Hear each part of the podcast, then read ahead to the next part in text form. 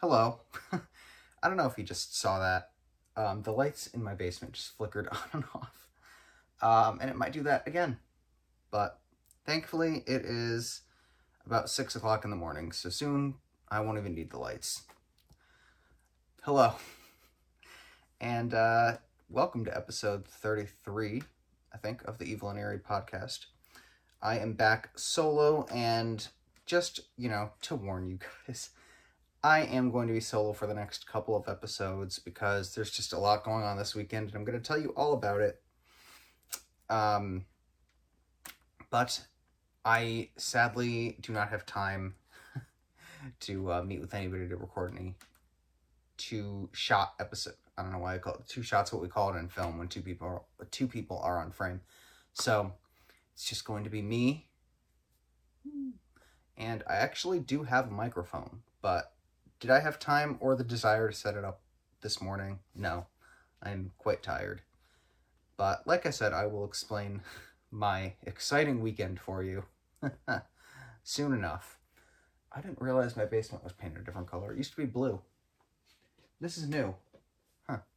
Sorry, it's pretty early. I'm taking in my surroundings. Um, I might get distracted a couple of times just because my brain is waking up.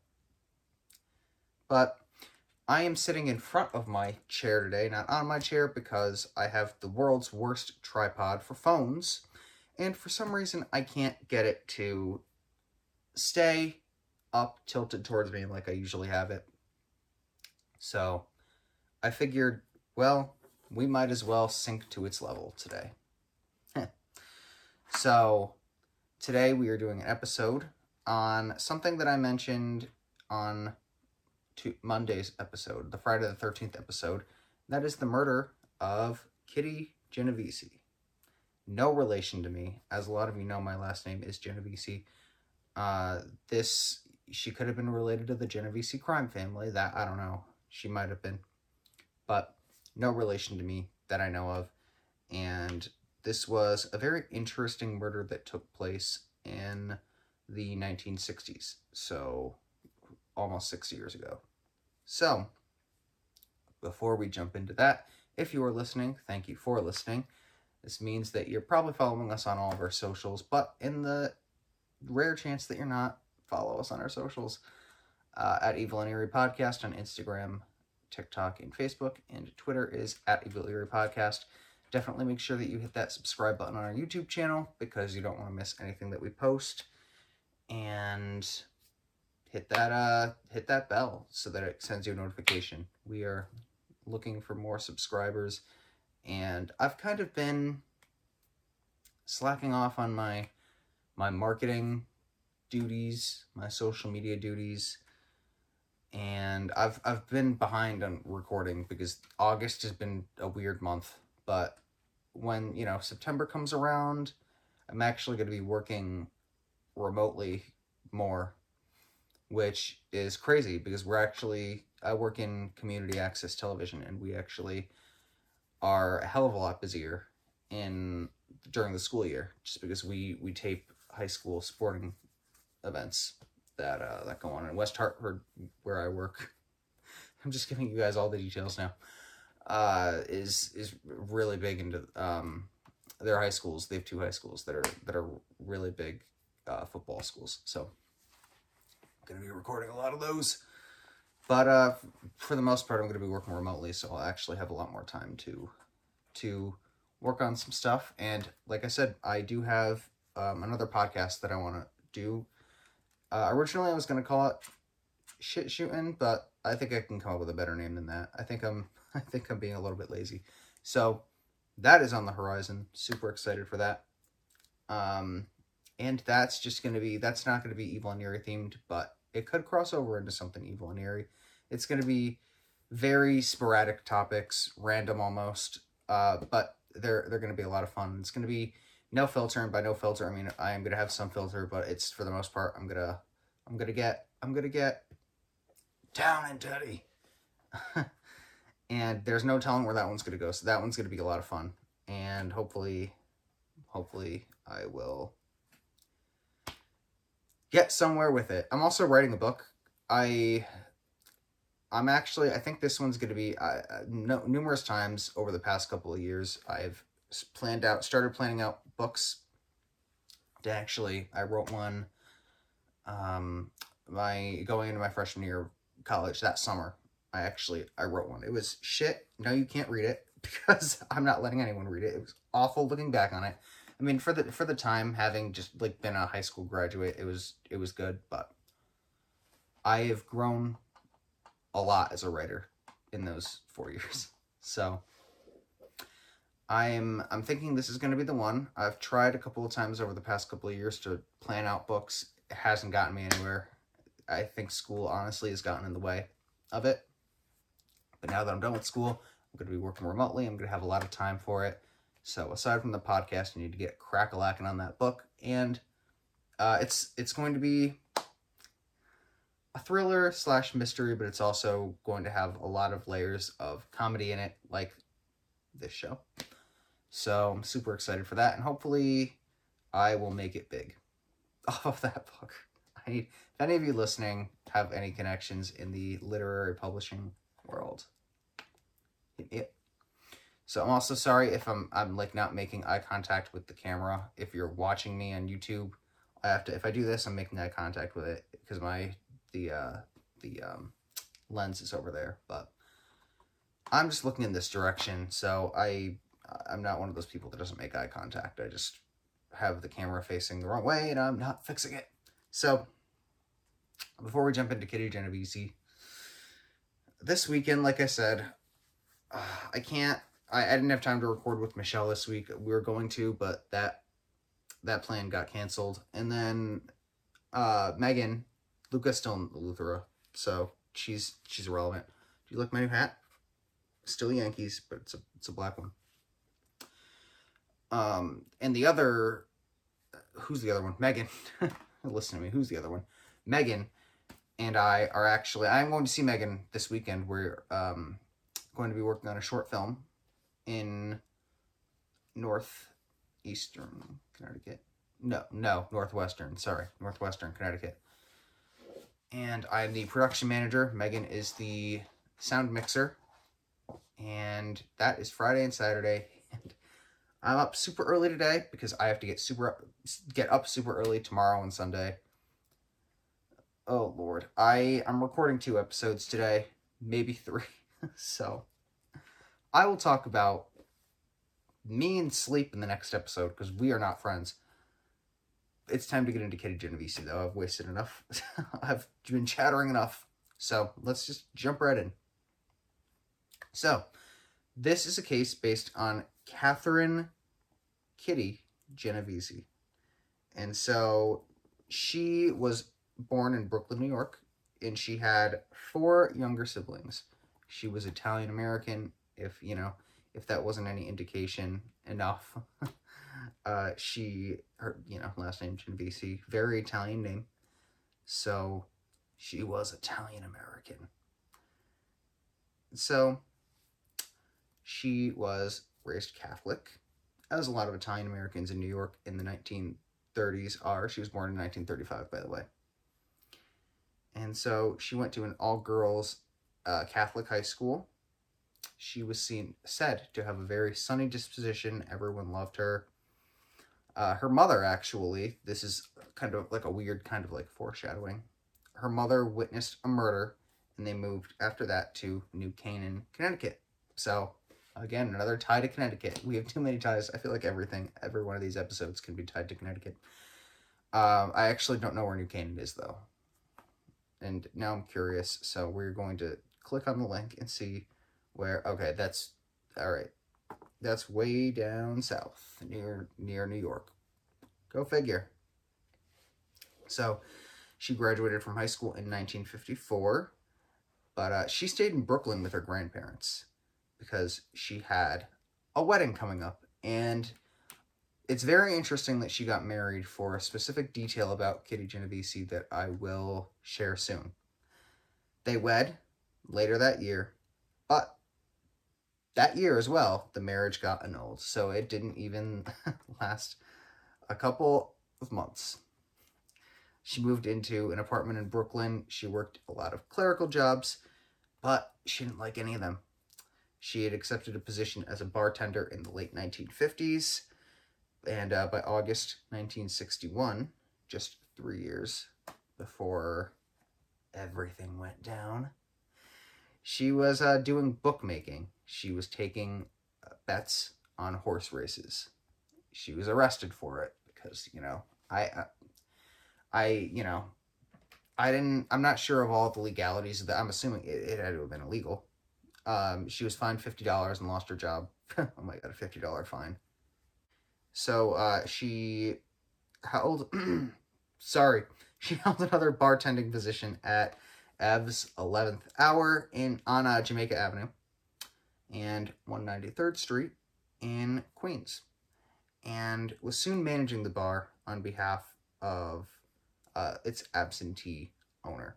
She was working double shifts. She was saving money. She was doing very well for herself, and she wanted to use it to open up her own Italian restaurant. She, you know what? She knew what she was doing. Good for her. She had a she had a goal. So this is why I found the fact that she was married very interesting. I might sneeze, by the way, because I, I feel my nostrils flaring up. Uh, she actually, in 1963, met Mary Ann Zielonko, which I'm assuming is a Polish name. Um, don't quote me on that. I don't know why I said. I don't know. Okay, I don't know why that matters, but it's just that's like that's my mind. Whenever I see it last name, I'm like trying to figure out what what nationality it is. Uh, who she actually entered into a relationship with. Um, so it makes sense as to why the marriage was annulled. Uh, Kitty Genovese was, in fact, a lesbian.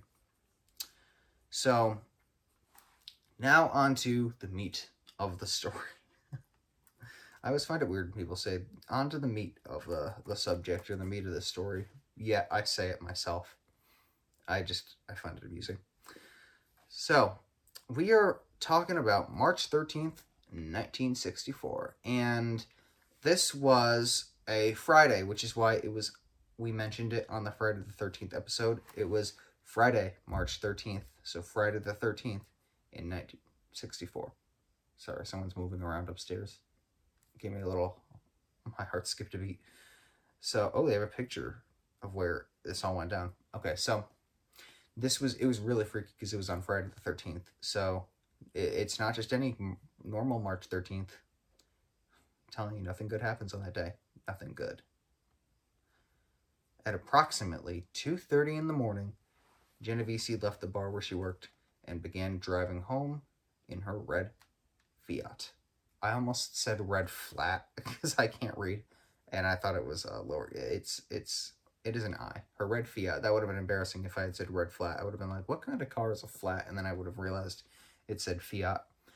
While waiting for a traffic light to change, she was spotted by Winston Moseley, who was sitting in his parked car. She got home around 3.15 in the morning and parked her car in the Kew Gardens, Long Island Railroad Station parking lot. Good God, that was a mouthful. And uh, this was only about 100 feet from her apartment store, so she wasn't too far.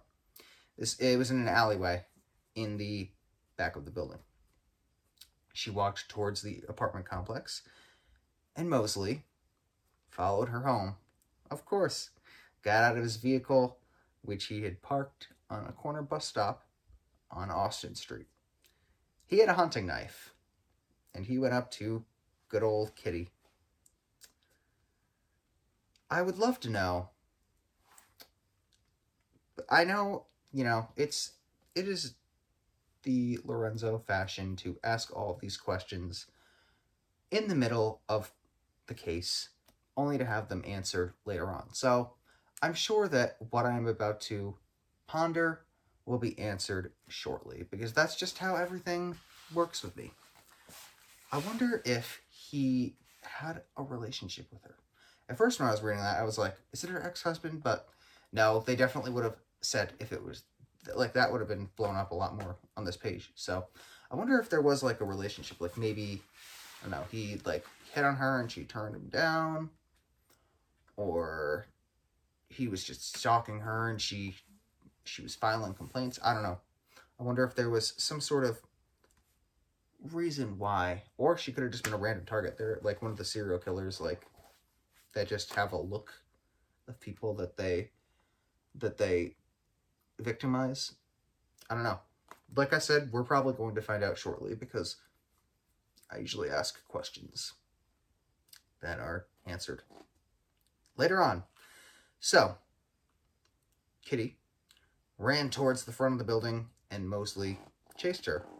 He overtook her and stabbed her twice in the back. She screamed, Oh my god, he stabbed me! Help me! I would do a more dramatic reading of that, but uh, someone's going to come downstairs soon and they're going to hear me and they're going to feel like, What the hell are you doing? So we're going to avoid that. Hear water. Several neighbors, and this is something that we mentioned in the Friday the 13th episode because it was just such a weird fact. Several neighbors heard her screaming and crying. Several. Uh, it does say only a few of them recognized it as a cry for help, but I don't know. I find that. I, now, I was not alive in the 1960s, obviously. And I certainly wasn't in New York. Again. But in the 1960s, at 3 o'clock in the morning, if you hear a scream, I don't know. I I would I, I would I would be convinced that something was wrong. Now, like I said, I wasn't around in the 60s, but it's not like today where people have ragers at 3 o'clock in the morning. Where if you heard a scream, you'd be like, oh, some party is going on. But this was the 60s. It was New York, granted. New York has always been a weird place, but I don't know. So that, that could have been an exception. So, one of the neighbors, Robert Mozer, shouted at the attacker, Let that girl alone. That is such a 1960s thing to say. Let that girl alone. Not leave her alone. Let that girl alone. The phrasing gets me. Moseley then ran away, and Genovese slowly made her way towards the rear entrance of the building. She was very seriously injured, and none of the witnesses could see her. Ah. So the witnesses then saw Winston Moseley. I don't like that name, by the way. Got get in his car, drive away, but he came back ten minutes later. They always come back. Now he had a wide brimmed hat on because he wanted to shadow his face. That great disguise. Great disguise. And as if he didn't do enough damage, he systematically searched the parking lot, the train. I don't know if I said that weird. The train station, and an apartment complex. He found her. She was barely conscious, lying in a hallway at the back of the building, where a locked door had prevented her from going inside. So she was trying to escape. Sadly, she didn't make it, and because of the locked door, she just had to basically surrender to that back room. I don't know why he went back. He must have known in the back of his head he didn't, you know. I don't know. I mean, it doesn't make sense that he left. I mean, like, if he was, if the, if the guy that shouted "Let her alone" or whatever was, you know, threatening to him, wouldn't he have been scared enough to stay away permanently? Or I don't know. Maybe he was demented. I mean, obviously he was demented. He killed her, but so nobody. They were completely out of view of the street. Nobody could see them.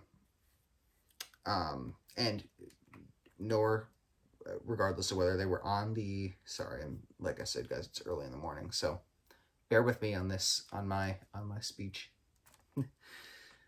Um regardless of whether they were driving on the street or whether they were neighbors that could potentially see they were completely out of view of everybody now. Everybody. So he stabbed her several more times. He assaulted her sexually, which I didn't know. I, I knew the stabbing part. I didn't know that part. Scumbag. Uh, he stole $49 from her. And he ran away again. The attacks approximately spanned half an hour. That's that is rough. That is rough to uh, for, to go that long. Being uh, poor poor girl. The knife wounds in her hands suggested that she was trying to defend herself from him. A neighbor and close friend, Sophia Farrar, found her after the second attack, shortly after, and comforted her until the ambulance arrived. So the earliest calls to the police are not clear, and they were not very heavily prioritized. Uh, it happened four years before the 911 emergency call system was implemented in New York City. Unfortunately, I don't know why it took four years later to do that after something like this, because I'm assuming this wasn't the only one in New York. New York was a very high, uh, high crime. I mean, still is, but like in especially in the '60s. So, which is why I'm still concerned. To still, I'm still questioning why nobody did anything about the screams. I don't know. But uh, one witness said his father called the police after the first attack and said the a woman was beat up but got up and was staggering around. So obviously, you could see from the police's perspective that uh, they probably wouldn't take that as seriously because it doesn't sound like something all that serious. After the last attack, a few minutes later, Carl Ross, who was another witness, called two friends for advice on what to do. The second of whom called a third friend who called the police. So we we're already wasting a ton of time here. like, what do I do? You call your friend, they call another friend. Like, what do you mean? What do you do when you hear somebody screaming and see somebody get assaulted? What do you do? You're gonna sit on that one? I I don't know. That's just that's beyond me because I feel like that's I feel like common sense is screaming in your ear at that point, but I don't know. Common sense was something that I feel like wasn't around too much in the 60s. I'm mean. I'm so mean. I'm so, I'm so sorry if you are uh, a boomer or whatever the hell was before that. or a Gen uh, a Gen Xer. A Gen Xer? Is that what's next? Um, obviously, common sense was around. I'm just mean, and I'm tired. So, she was picked up by an ambulance at 4:15 in the morning. An hour later, sadly, she died en route to the hospital, and she was buried on March 16th, 1964, in New Canaan, Connecticut.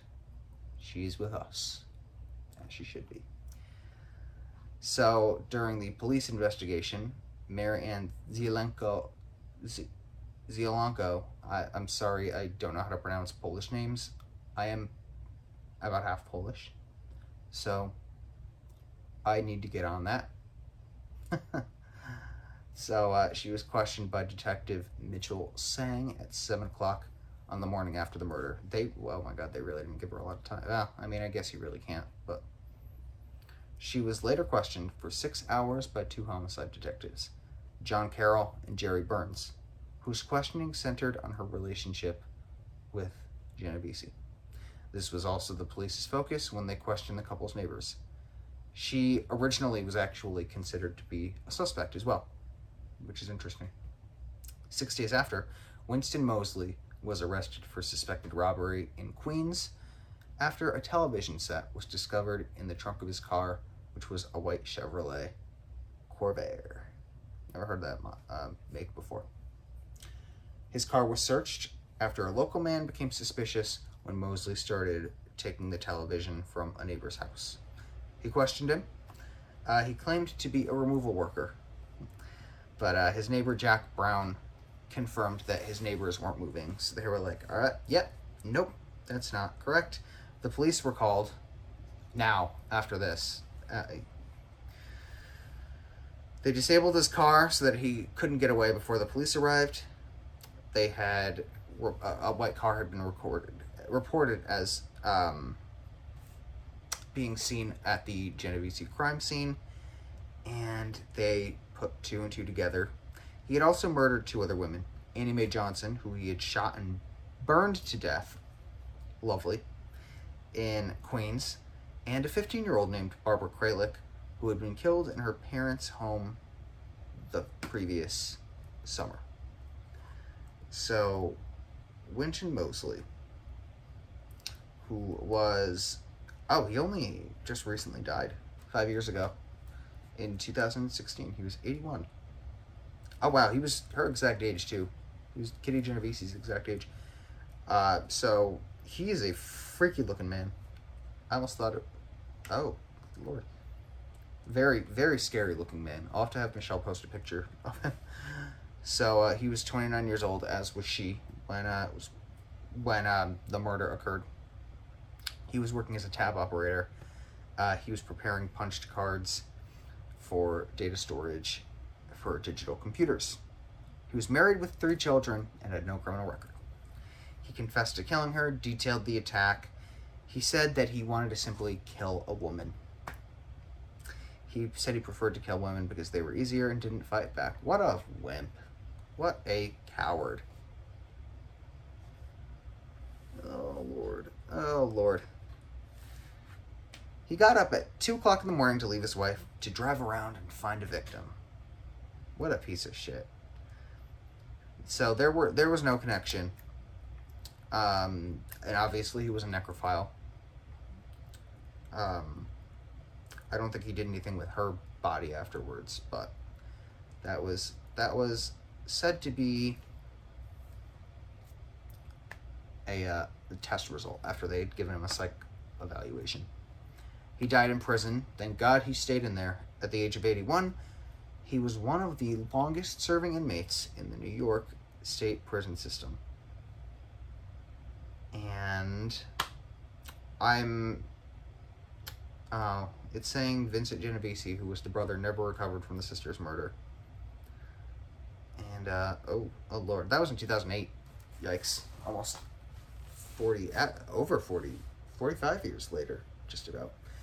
So, I, I'd heard of this case years ago, years ago, just because I'd, I'd researched, um, my, I, everyone looks up their last name. Don't act like you don't, unless you have a common last name like Brown or Smith. No, you probably still do at that point, but mine, mine's weird, so naturally I looked it up my last name, and uh, she came across as one of the search results. That and the Genovese crime family, because they are they are the most famous among us. I don't think I have any relation to any of them though, but you know, so I I I had heard of her case, and I I knew the premise of it. I didn't know there were some things I didn't know upon you know until doing this this viewing, but I had known the gist of the case, and it's it is the textbook definition of a random murder. I feel like like literally she was just in the wrong place at the wrong time, and sometimes you know usually we cover murders on this pro when we do cover murders in this program program what am i 80 we uh we do ones with motives just so we can evaluate them. But sometimes, and I'm saying sometimes, not all of the time, sometimes the ones with no motive are are the more interesting ones. And I'm not saying all the time, and I know a lot of you are going to disagree with me. I'm saying sometimes. Just because it's like, dang, it really, it, they make you think more. Like, oh my god, if she had left maybe 10 minutes earlier or something like that, I don't know. Literally just wrong place, wrong time. So rest in peace, Kitty Genovese. Maybe we have cousins, mutual cousins that we don't know about. Um, I I actually, I don't know. I I don't think we get related because I don't have any family from New York. Um, actually, I don't have any family other than other than my Connecticut family. I I think all my all my relatives are in Connecticut. I don't think I think when they came off the boat, I think they literally all came to Connecticut. So I I don't see how. I mean, you know, weirder things have happened, but I don't believe there's any way that we could be related. But we have a bond for life because we have the same last name. A bond beyond the grave. But anyway, I can't believe we're already a half hour in, which means I am doing good and I have more to go today. So I'm going to uh, be cutting these episodes kind of sh- like at around the half hour mark just because I need to get some shows out and I also need to send Michelle details for the posts before she murders me and she's probably going to be up in an hour. So thank you for listening. Please remember to subscribe, like, rate, review, download and join us on Monday. Join me on Monday. Again, sorry, it'll be a solo episode. You'll hear me complain about sleep, about why I, me and sleep's relationship, because it's a weird one. And we are going to do another murder.